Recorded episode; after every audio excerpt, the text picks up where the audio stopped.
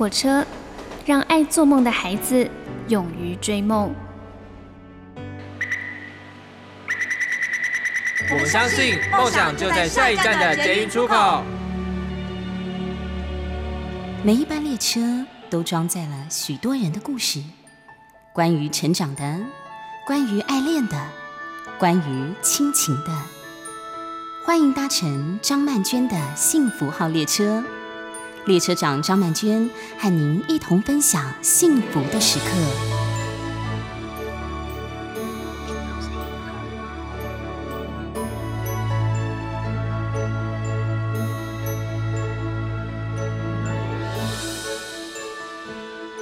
大家有没有看到这几天的月光非常的美丽？是的，有人说超级月亮在前几天就已经出出现了呢。你所搭乘的是第一个小时的幸福号列车，我是列车长张曼娟。我们来听听梅艳芳所演唱的《月光》。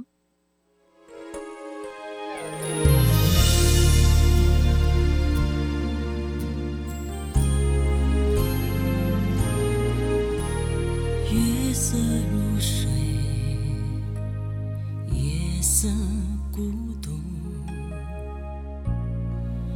回首来时路已模糊，记忆的路，眼泪的温度，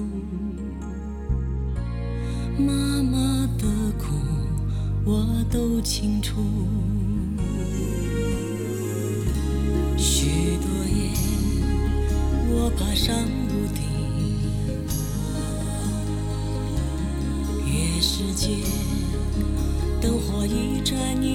一盏，像在风里哭，剩下一个我，裹着你给的衣服，找一个梦，走一条路，你像月光，夜夜在祈祷我幸福，照亮我他的美。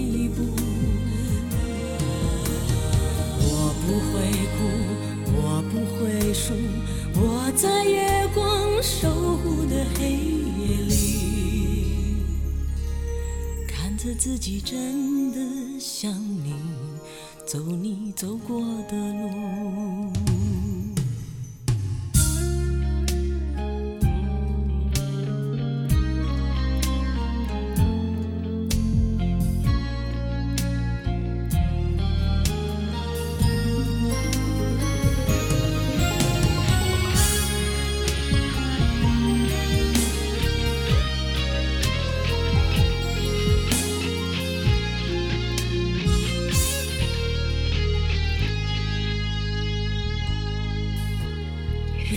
好的，最近呢这两天啊，我觉得我的版呢、就是那个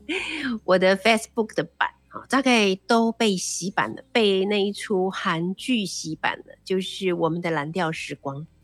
真的被洗的很厉害哦。然后呃，我看了好多好多人呢、也包括我的朋友或者是我不认识的人，写了一些我们的蓝调时光的呃剧评或者是心得感想，我都觉得写的很棒哦。那我自己在看这个呃我们的蓝调时光的时候，有一段时间我觉得有一点闷，对我来讲，所以我有一点吃力，但是我还是坚持度过了那段时间之后再看，就是真的是渐入佳境啊。然后每个礼拜，我觉得那是非常非常呃愉悦跟期待的时间，就是可以在所有的事情都做完了之后呢，自己一个人啊拿着一个 iPad，然后窝在我的床上，然后静静的。把呃他在周末期间所上的两集影集把它看完，而有一种心满意足的感觉。每一次，因为它差不多就是两集，就是一个单元嘛，就有一种心满意足的感觉。不知道你有没有看我们的《蓝调时光》呢？我真的是还蛮推荐这部，看似平淡，但是里面却包含了很多很丰沛的情感啊、那它里面讲到了，就是父母子女之间的亲情啦，啊，然后有爱情啦、友情啦，如何面对自己青春时期的初恋情人，再度在几十年后出现在自己面前，然后后来突然发现，原来这个情人为的不是别的啊，而是别有所图，因为他自己陷入了一个生命的困境，他非常非常需要钱，所以他就再度回到了他知道很喜欢他的这个女生的面前。这个女生现在靠着卖鱼啊，已经赚了一些钱了，所以很明显她是别有所图，她故意释放出了一些很暧昧的气氛，让这个女生又有了一点，就有一种重新回到青春、回到初恋那种感受。我觉得很有趣的是，后来呢，同在这个呃场景，就是济州岛的。从小一起长大的这些朋友们都知道了，这个男生别有所图。为了保护这个女生，大家都告诉他：“你不要上当，不要相信他。”但是最后，这个女生还是选择：“我知道你要骗我，但我还是愿意被你骗，因为我相信你也是不得已，所以才来骗我的啊。”那如果我平常都能够帮助那么多人，我怎么都不能帮助我以前最喜欢的这个男生呢？我觉得这个情怀就蛮让我觉得震动的，就是说。他真的就是很清楚的让我们看到一个，呃，心胸很宽阔又充满了爱的人，他的思考方式跟其他人是非常不一样的啊。所以，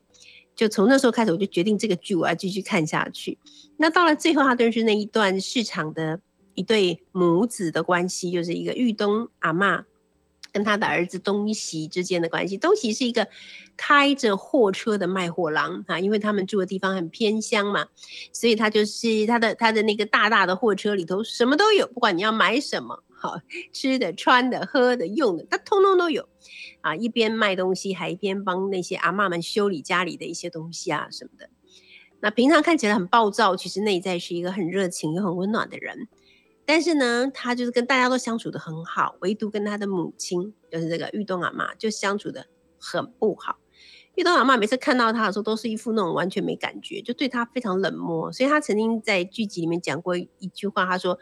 如果你看我的时候，你的眼光能够像看狗一样那么温柔就好了。”这真是很悲哀的一种说法。怎么母子关系会变成这个样子呢？啊，那他们两个人的不和呢？我觉得就变成了所有人的心结啊。就是因为大家都是好人呢，然后大家也都觉得他们两个人也都是好人，可他们两个人怎么就这么不和，就这么痛苦呢？每一次这个东西在他妈妈的面前就变得很暴躁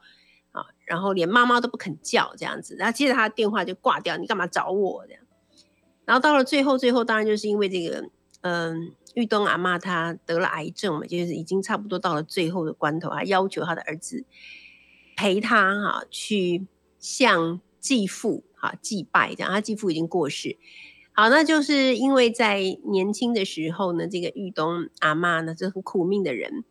老公也走了，女儿也走了，就剩下一个儿子。他自己本身没有什么知识，哈，他不认识字，他没有什么谋生的能力。那他为了希望能够把孩子养大，让孩子吃饱，让孩子受教育，所以他就选择去当了另外一个男人的，应该算是妾吧，哈，好像小三这样。那不但要照顾呃大老婆，然后到后来还要照顾这个瘫痪在床的老公。他说他照顾大老婆照顾了十五年，然后照顾自己第二任老公又照顾了十年。哈，他就是一个完全被生活所脱磨到，连自己都不知道原来自己可以说不可以说停止吧这样子的一个女性啊。到最后就他的儿子非常的恨他，完全不能理解他，然后两个母子的关系就是真的就是背心背德这样。可是就在这一段儿子不情不愿的陪着母亲走最后一段人生历程的过程之中，我们就看到他们是如何化解了彼此的心结。他儿子一直很执着，就是说：“妈妈，你为什么不跟我道歉？你为什么不跟我说对不起？你没有愧疚吗？”啊，可是这个妈妈就反问他说：“我为什么要跟你道歉？”看到这里的时候，就真的是蛮震撼的他在导演那个编导花了三个。呃，应该说三个单元剧的方式，就是三集啦，来最后来讲这一对母子的关系。看到中间的时候，我就很担心，他会变成说，妈妈会告诉他说，我做这一切都是为了你，我是不得已的，我其实是为了你牺牲的啊。这种，我我有点讨厌，就是 看到就是妈妈好像只能牺牲，然后注定牺牲，除了牺牲没有其他的可能性，然后到最后又塑造出。哦，她就是一个很棒的完美妈妈这种形象，还好，还好这部戏的编导没有这么做哈。那个妈妈的回答说：“哦，我就是个疯女人啊，我怎么会有愧疚感呢？我只是以为让我的儿子吃饱了上学了就好了。”有时候妈妈在妈妈的很有限的对于这个世界的认知里面，她认为她已经做了她该做的事了，她觉得她已经做了，为什么还要感到抱歉？好，所以当我们刚听到这个话的时候，我们不明白这个妈妈心理想法的时候，我们都觉得蛮震撼的。这个妈妈怎么回事？可是后来我还是很感谢这个编导用这种方式来处理，就是让我们看到说。原来这个妈妈，她是在她一无所有的情况下啊，从小就是个孤儿，然后兄弟姐妹也都不在了，然后她唯一的一点点温暖，可能就是以前跟老公在一起，第一任丈夫很疼她哈，会帮她买炸酱面，然后跟两个孩子在一起，真的是她人生最好的时候吧。但是后来很快的命运又剥夺了她的一切，这就是一个一无所有、充满被剥夺感的女性。在最底层的生活所能够做出的一些对于呃生活的命运的挣扎，如此而已。不要说他怎么不 fighting，拜托 fighting 是要有能力才能 fighting，他只能 挣扎而已哈。所以其实很好玩，就是到最后这个编导都没有安排让这个母亲对儿子说：“我对不起你啊，我很抱歉伤害你。”都没有说。可是儿子就在一步一步的了解了他母亲的曾经发生过的遭遇。一步一步走进了母亲的生命之后，这个儿子就突然明白了。我觉得这种明白是什么呢？我后来有在脸书上贴这个感受，就是我觉得什么叫和解？其实所谓的和解，其实就是了解了，就是我知道了，我明白了，我明白你这个人了，我就知道你为什么会这么做。哪怕你做的事情伤害了我，我也明白了。那到这时候，还需要特别去声泪俱下的说对不起，我原谅你这些话吗？好像也没有必要了。其实我们在这个人世间，很多时候我们的生活也是如此。就是当我们理解了很多的事情，哈，那自然我们就会明白，每个人都有他的不得已啊。就像最近呢，日本就是有一些我觉得很有趣的名词，比方说族婚啊，或者是祖母哈，这都很有趣。这祖母不是阿妈哈。我们先来讲族婚是什么？族就是毕业了啊，就是把该修的课程修完了，或者一件事情做完了，就叫做族了嘛。好，那族婚的意思就是终止婚姻，他们可能没有去办离婚，因为也没有那个必要一定要去办离婚，只是说彼此都知道说这个家庭、这个婚姻到这里结束了。好，从此之后两个人自己过自己的生活，这样子就好了。其实我觉得，与其啊两个人像两块冰一样的哈，在一个空间里面生活，然后互相怨怼，然后就是冷言冷语、冷嘲热讽。还不如两个人分别住在不同的地方，让自己自由啊，然后让自己愉快，可以过着自己想过的生活。那至于祖母呢？顾名思义，就是妈妈这个工作，老娘做到这里不想再做了，就类似这种感觉啊。我受够了。好，所以从此以后，你们每个人好各自寻找你们自己的生活方式。我到这边是够的。我觉得这个真的太棒了。我就是很怕看到我们华人世界，你像我们台湾也是这样，好，就是做老婆啊，然后做做那个妈妈，以后还一定要注定要做阿妈或者是外婆，就是一个女人永远都没有她自己的空间，没有她自己的存在感，她都是因为某一个使命而存在。那今天呢，我们就要来跟大家一块儿分享一部电影，这部电影叫做《一家之主》。其实他在聊的那个感觉，就有点像我们刚才所谈到的，就是一种类似于。什么时候一个女人才可以从婚姻之中结束她的任务跟使命呢？什么时候一个女人才可以从她的母职之中画下一个句点呢？我们先来听这首歌，是陈绮贞所演唱的《家》。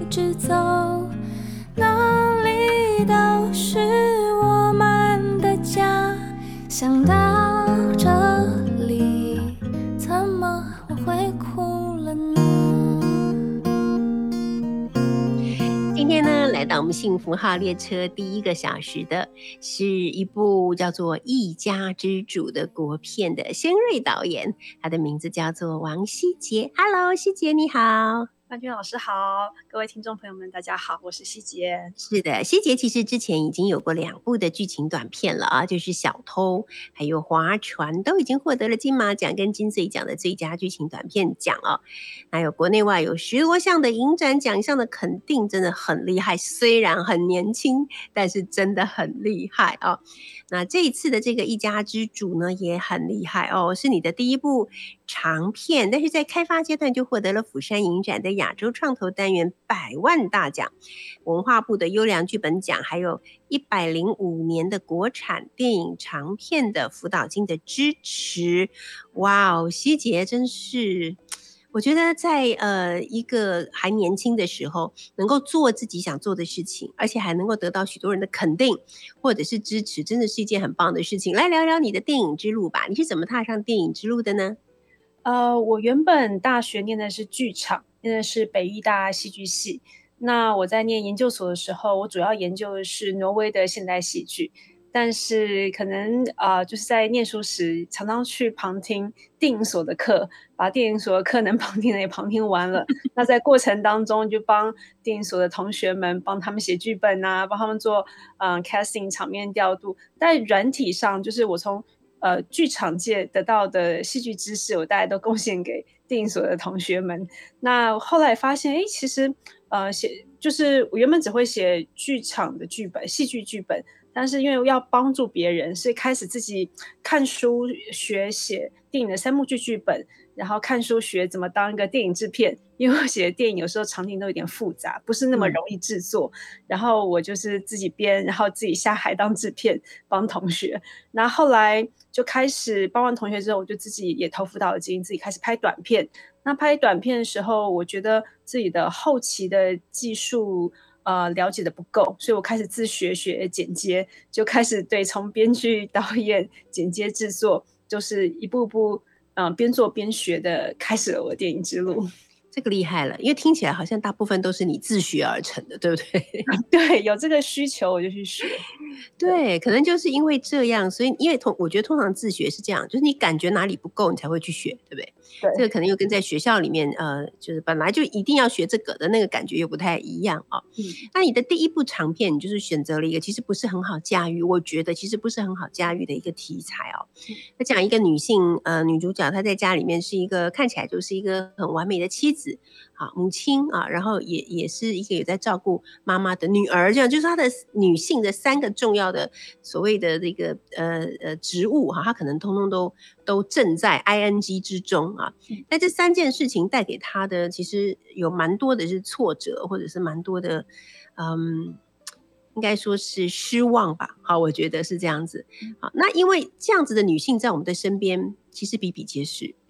我觉得就是因为太多了，太亲近了，所以反而要去塑造它是困难的。你是觉得为什么一开始就要去挑这么一个有点困难的题目去做？是什么样的呃情况促使你一定要做出这样的一个题材的故事呢？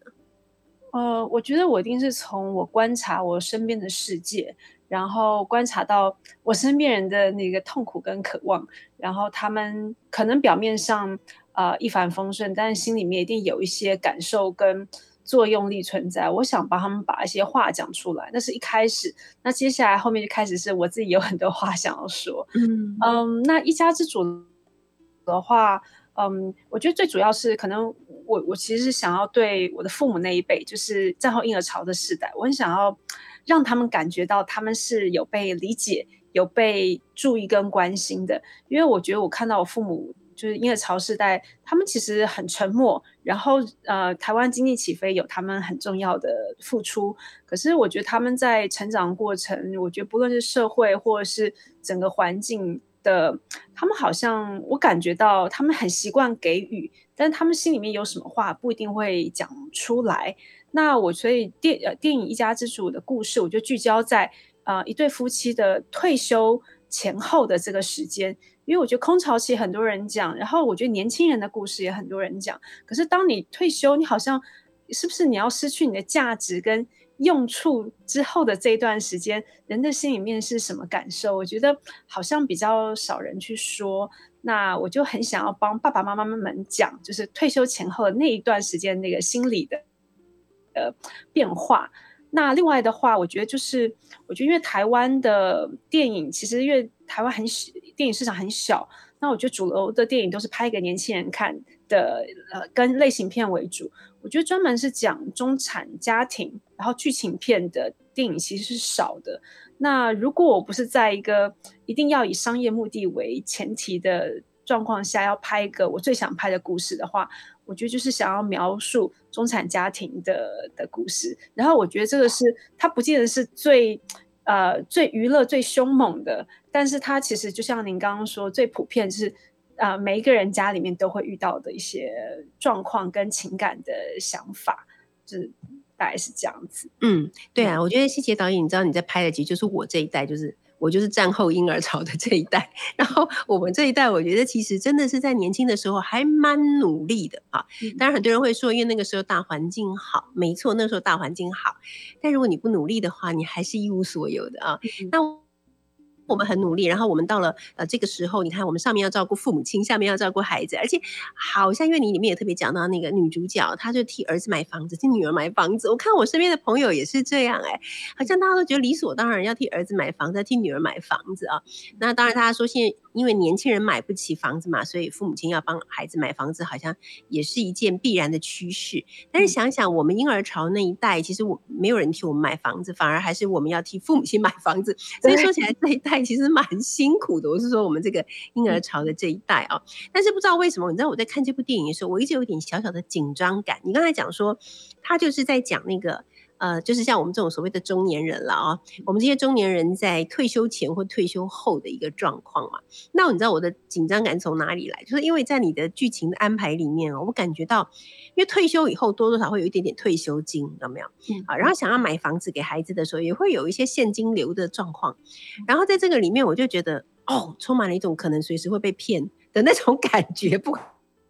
还是你的亲人呐，你的学生啊，你的朋友啦，他好像都会有意无意的要来你这边啊。也许他不是要骗你，可就是要会从你这边拿一点钱走来去支援他们自己。那这个部分，我觉得其实是我在看这部电影的时候印象最深刻的，因为我觉得你的电影里面真的是。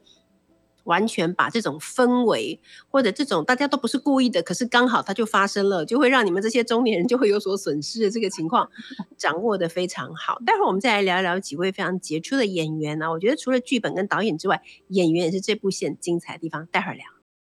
怎会夜雨寄日迷，走失了魂，像一个人想到痛又傻笑了。醒来，却困在梦中的我，越倔强越软弱，还越陷越深。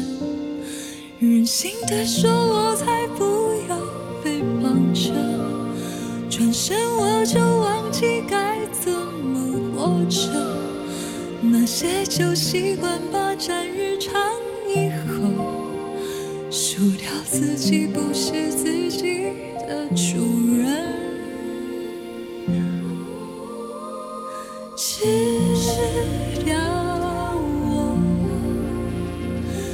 不知不觉你吃掉了我，不可思议无防备就是伤，那一分钟太美，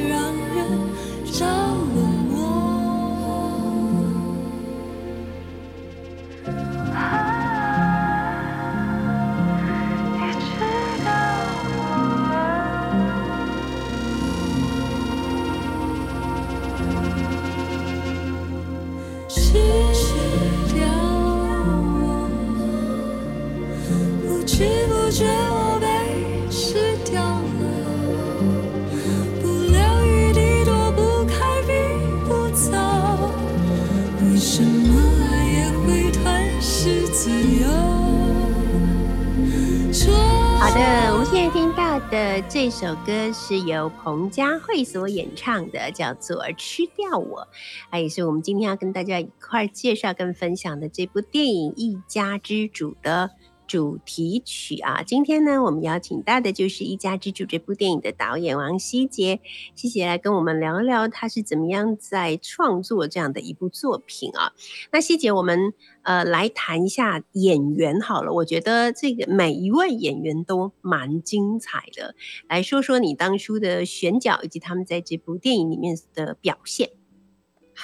呃，我们电影的女主角是包启静女士，那她是香港的金像奖影后。那以前啊，她长期都是跟香港徐安华导演合作。那徐安华当然都会称他是演员的典范。嗯，就是作为一个新导演，我就觉得我很想要跟这些跟所谓演员的典范这样子的演员合作看看，因为我过往合作都是剧场的演员。那电影演员他是我和我第一个我很想很想合作的对象。那特别他身上其实身上的气质又有那种呃传统的女生的那种温柔跟婉约，但她本人又是一个非常有行动力，然后非常活泼的一个女性。然后我觉得跟电影的女主角的气质是很相近的，所以那时候就特别飞到香港，然后送上剧本，然后。然后邀请她出演，那她也非常爽快的看完电影，她就是看完剧本，她就答应来台湾演出。那这是女主角的部分，那男主角是我们台湾人都非常非常熟悉熟悉的寇世勋大哥。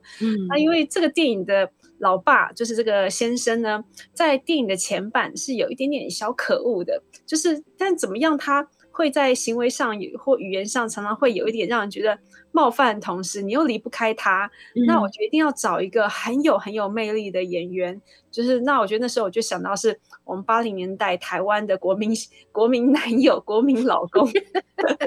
就是就是如果说今天，因为我刚刚前面讲的说，我这电影是想要服务台湾的熟龄观众嘛。嗯，是服服务年轻人。那想说，爸爸妈妈们，妈，特别是妈妈们看了，要觉得说，如果我老公是他，他对我做件事，我不会离开他的，我就算了，我就原谅他了，这样的。然后果然就是邀请寇寇哥来演出的角色，每个妈妈都看得好开心，就是呼应了自己家里面老公以外，又觉得有这样一个老公真的是认了。对，就是真的很很棒。对，嗯，可是我必须要说，就是。我刚开始看到寇世勋的时候，因为我之前有看了一些采访啊什么的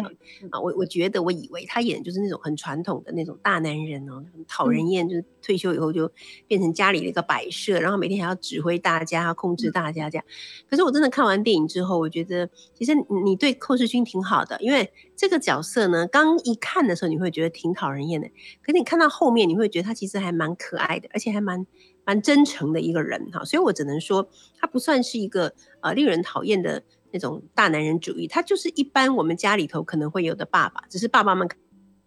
可能没有那么有魅力啊。但他的所所做的事情还有什么？比方说每天都要吃鱼啊，啊，稍微有点不满意就会觉得今天怎么没有好鱼可以吃啊？这种就是这个男人他可能觉得他辛苦了一辈子，他现在终于退休了，他对生活也没有什么太大的需求，就是希望能够吃条好鱼啊。为什么连好鱼都不给我吃等等之类的？慢慢就能够了解他，或者是体谅他，而且我觉得这个男性角色在这个电影里头，他是有有觉醒的。他到了后来有慢慢理解到，本来觉得自己是一家之主，所以我觉得你这个一家之主这个名字取得很好，就是。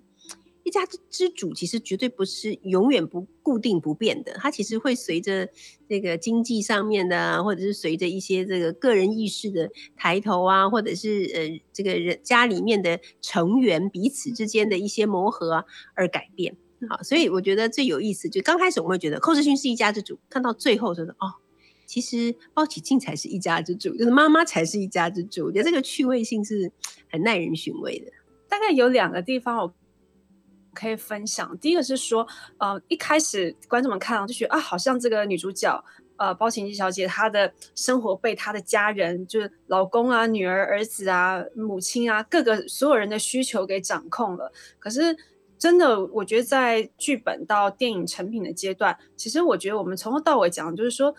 这个恶人或坏人，就永远不是外在的，他其实是真正要去思考是，那你自己想要当一个什么样？你你。你跟你自己的关系是什么，并不是存在这里面不存在，就是有人是好人，有人是坏人这件事情，就完完全全就是端看于你要怎么样，呃，很自觉、很觉醒，然后很很清醒的面对自己啊、在这个社会或家庭中扮演的任何一个角色身份，那个是自己的判断。那第二点就是寇哥的他所扮演的这个退休老爸、退休老公的部分，就是就是您您刚刚观察真的是很仔细，是因为我觉得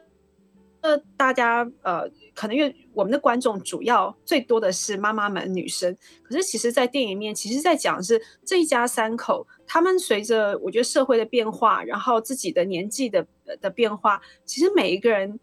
对于应对于家庭跟应对于社会那个角色关系也是在转变，它不是一个一成不变固定的丈夫就应该怎么样，父亲就应该怎么样。那今天其实讲的是说，一个退休的男人在寇寇哥身上表现说，哇，你退休之后，好像你是不是失去了你的价值，你失去了那个尊严跟地位，你就没办法活了呢？可是其实你退休回到家，它是另外一个阶段人生的展开，它是一个可以重新去跟老婆，然后跟小孩建立一个新的关系的一个机会。它其实是很正向的，它会有个短暂的一个失落的失落感的一个阶段，但整体而言，他们全家都是一起往一个，诶，我们大家在这个时间点，我们可以一起转变成为一个新的家庭的样貌的一个，我觉得比较积极的那一面。嗯，然后在这这一部电影里面，我也看到，就是我们这一代人常常会说，就是我们是奉养父母的最后一代，也是被儿女抛弃的第一代啊。可是你几乎可以在这部电影可以感觉到，就算儿女不想要抛弃照顾他们的责任，但是可能在能力上面也不见得能够真的能够做得很好，就是因为整个大时代环境的影响啊什么的。因为起码他们到都已经成年了，还是时时需要母亲的资助啊。然后讲到这个，我就觉得妈妈的妈妈的呃角色吧，好像长久以来都是这样。从我那一代的妈妈到我这一代做妈妈，好像常常都是这样的。那个爸爸在旁边说：“为什么这些事情都不跟我说？为什么都跟你说不跟我说？”长久以来都是这样。我不知道未来会不会有这样子的改变哦。所以你也是刻意想要把这个部分，就是妈妈很累，是因为还有一个部分是她必须要成为一个桥梁，然后孩子们好像他对孩子们的事情都是比较能接受、能理解，然后爸爸就刚好就是不行。爸爸就是会觉得很失望，什么之类，这个好像都没什么办法改变的，是不是？我觉得可以改变的。我觉得拍这个电影最主要就是我很希望家庭的人，我觉得家庭的人际关系是人个人对外最紧密的、最最基本的一个人际关系。然后我是因为我相信这件事情可以改变跟调整，所以我拍这部电影，然后鼓励其他的 希望可以改变这种家里面很奇妙的一个结构哈，就是说妈妈永远都能够理解，然后爸爸永远都不能够理解的那个部分。我觉得在这个电影里头还特别，大家特别值得观察的是很多的细节哦。比方说有一天突然发现他们家里来了一只鸽子啊、那这个都常常都是已经退休的爸爸们会做的一些让。全家人感到很匪夷所思的事情，就为什么我们家突然多了一只鸽子，或者为什么我们家突然来了一个什么奇怪的东西？然后你就会感受，这就是已经退休的爸爸有一点，好像还要再去寻求一个新的生活的寄托或者可能性会发生的一些事情。所以我觉得细节在这部电影里面是导演做的挺好的一个部分诶。嗯，很多观众都觉得这部电影是一个细节很恐怖的对的电影，而且每个人注意到的细节都不一样。他觉得，嗯然后甚至有人觉得这电影写实的比 纪录片还写实，因为每个人都从里面发现一点点自己家里面的一些小小趣味、小秘密。那刚刚您嗯讲的鸽子，其实在写剧本的时候真的很辛苦的点，是因为呃，我就是想要创造一个老公退休回家之后。造成家里鸡飞狗跳的状态，然后其实要去编造出这些情节可不容易，我觉真的得不容易。还好，因为我有很多很多那个呃采访对象，我有十几位妈妈，嗯，当我的就是呃采访对象，然后就问他们很多问题。然后我那时候什么鸽子啊、乌龟啊，然后就是其实像我们整个电影的环境音的创造都非常有很非常多的那种生活层次，就是从楼上搬家、装潢到整个社区，然后到整个城市在都跟，一直在建新的房子，对去讲说到底人的安全感、归属感是应该在内在，还是每个人其实都汲汲营营的向外去寻求物质上或者是呃肉眼可见的那些安全感？那那像说鸽子的部分，因为它本来就是有一个象征意义，说哎，就曾经是赛鸽。然后但是嗯退休了，一无是处，那可能就呼应了老爸的这个心境。那其实里面有很多细节的设计，好比说我怎么样能够，因为我就是在情节场面调度上，我需要让这个老爸屁股就坐在那一张宝座上、沙发上，不可以起来。对然后我就要想各式各样的状态，就是说怎么样让他可以只出嘴，然后不离开那个沙发。嗯然后所以就好比说，才会有那种说，老婆跪在地上在擦呃擦地板，但老公就翘起脚来让老老婆擦地板的状态。对的，我们来听这首歌，就是林宥嘉所演唱的《Run Away 妈妈》。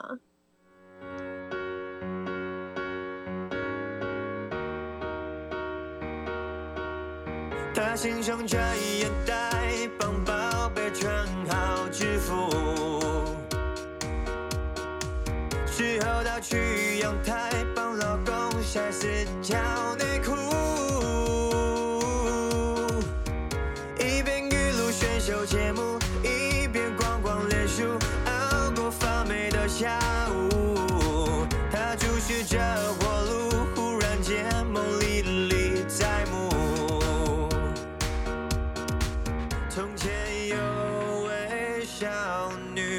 快乐在漫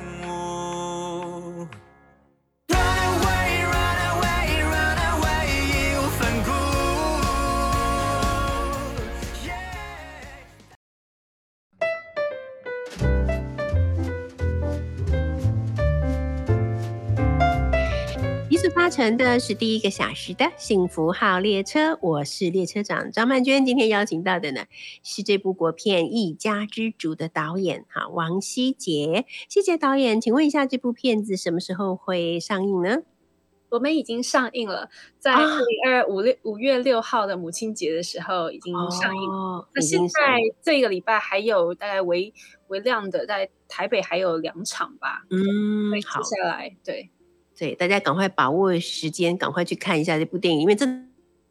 有很多很多地方会让你觉得被触动到，并且会觉得对，就是这样，没有错。哎，我们再花一点时间来聊一下。其实另外还有还有一位很优秀的呃演员，就是饰演小女儿的，也是戏份蛮多的柯佳燕。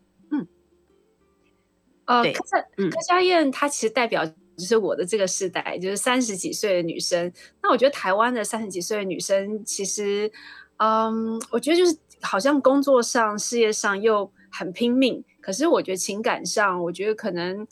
在就是传统的那个价值观里面，我觉得情感上还是有一点点。会习惯上退让跟没有那么独立，所以我想要嗯描写的就是这一块，就是说好像外表独立，但内心还没有真正成熟强壮的女生的一个呃如何如何成长的一个过程。对，所以像我这种母胎单单身哈，看到这个女儿一下子跟男朋友闹翻了，一下子又和好了，一下子又闹翻了，我就会觉得啊，为什么不能干脆一点呢？可是我觉得他他确实很写实啦，对对不对？好，再来我们再来聊聊这部电影的一些细节，但是又想起来觉得很恐怖，就是因为这个细节太真实的一些部分哈。比方说讲到长照，那里面有提到说，当初呢这个妻子啊。曾经在家里面照顾过自己的公公啊，就是她的老公哈、啊，哎，寇世勋的爸爸啊。然后有一个房间就是给这个叫做爷爷嘛哈，给爷爷住的。后来爷爷过世了以后呢，那个房间就一直没动。那妈妈就很想要把阿嬷，就是自己的，就是外婆了哈，自己的妈妈接来照顾，因为现在是住在安养院里面啊，常常走丢啊，又会摔跤什么的，想要把她接来住啊，所以后来就有一个部分就是在清理那个房间。那个门一打开的时候，你知道吗？我真的是赞叹出声哎、因为我这个已经有 六年、将近七年照长照资历的女儿看到的时候，就觉得说，对，就是这些，就是这些，这些就是在老人的长照里面不可或缺的辅助的东西，满满的，没有一样不对，通通都对。所以我说这个细节真的超可怕的。对，里面有，我觉得最基基本上是氧气瓶啊、纸尿裤啊、轮椅啊，跟那种家用的那种便盆啊。我觉得这个是家里面照顾老人的，就会一定知道这些东西。嗯，那我觉得它其实我们电影就真的透过这个空间一直在讲的是说空间主权的地善，就是说到底一个家到底是谁的？你虽然说刚刚您说您觉得看到最后一家之主是这个母亲女主角的，但是就是但是事实上在家中的使用权，我我觉得我观察我身边好多好多家庭，真的就是妈妈创造一个空间，但是这空间创造出来就是要给给家人给别人 真的很少有妈妈 是有自己的书房或是书桌的，所以像女主角可能她的她的书柜在老公退休之后就还给老公了，然后嗯退到一个房间里之后，又女儿回来之后又给女儿了，然后自己只能躲到呃厨房的一个小角落做一点自己的事情的那个没。错，没错。可是，在这些让人觉得不是很舒服的情况之中，还是有美好时刻。所以我特别，呃，感谢你拍出了一个画面，就是妈妈跟女儿本来在床上嗯聊天，然后女儿睡着，后来爸爸进来坐在那里，他们三个人一起聊天跟笑哈。我觉得这个常常都会是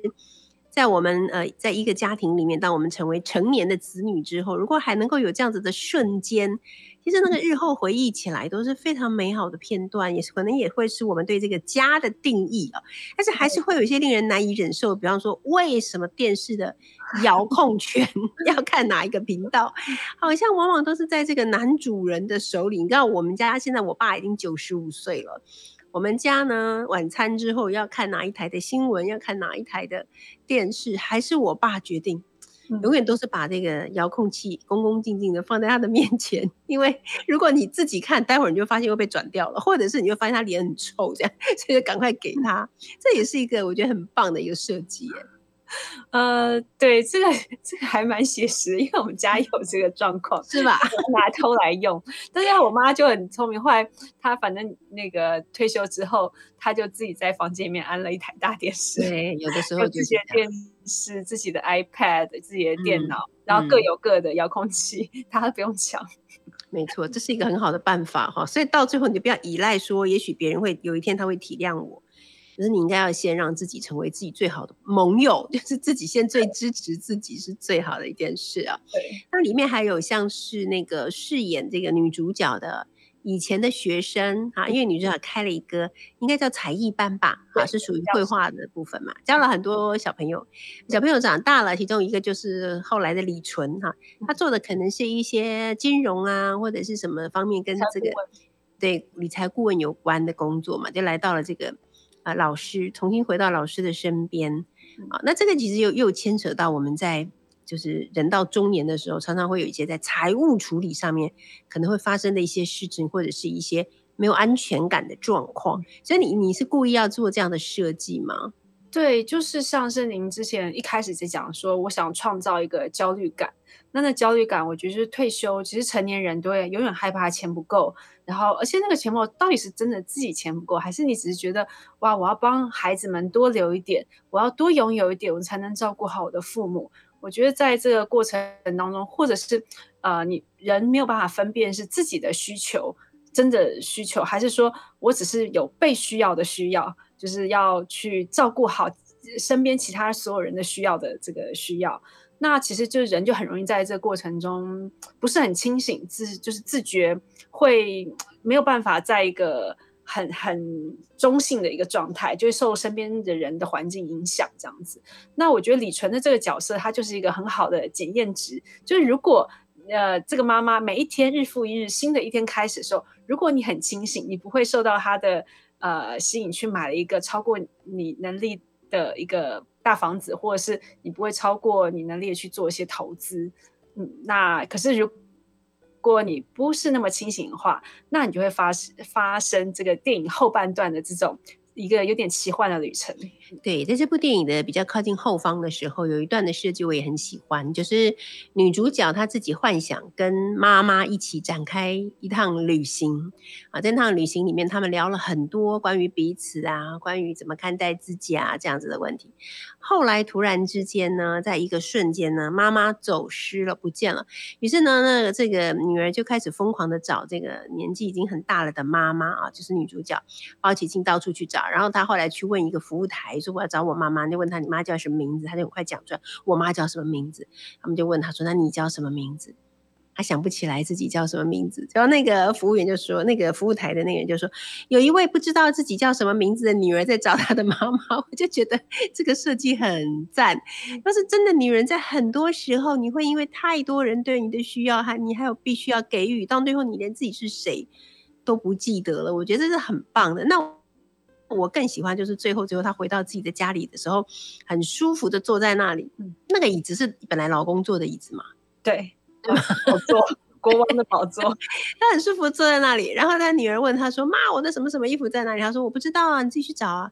哦，真的太帅气了，就是我可以不知道，但是最后他还是忍不住告诉他说：“其实是在哪里哪里这样子哈。”我觉得这个安排是非常温暖，但是也很很能启发人心的。来谈一下你最后的这个安排吧。我觉得最后这个女主角她就是学会一种，她会有限制，然后她会知道自己的给予是我今天乐意给予而给予，而不是被绑架的。因为被绑架、被环境压迫的给予，你其实是不平衡，会有怨对心的。可是到最后，就女儿这个女主角，他决定，哎，我今天晚饭我要做煮煎鸡蛋，或者是给满汉大餐，因为都是出自于心甘情愿的，所以他他的付出，他就再也没有那个不平衡的感觉了。那我觉得对我来讲，他就是。这个整个电影是这个女主角她一个境随心生、境境随心转的一个过程。她最后心心里面接纳自己到哪个层面，她就可以用那个方式去呃面对她的新的阶段的家庭。这个是大概最后不不暴雷的一个说的 一个说法。那当然前面刚刚还有讲到说，像李纯就是的这个的戏，他讲就是一个外外在的危机。但是如果说这个女主角她最后内心审视自己，呃，是很平衡的话，那她不会有这些危机产生。呀，没错，所以我们蛮推荐，蛮推荐这部电影给所有觉得不快乐的。女人跟妈妈都来看一看，希望大家可以从里面得到很多的力量跟启示。今天我们非常谢谢《一家之主》这部电影的导演希杰，请希杰继续加油，给我们更多好看的电影。谢谢你，希杰。林老师，谢谢听众。好的，我们现在听到的是苏芮所演唱的《奉献》。休息一下，第二个小时的幸福号列车，我们一会儿见。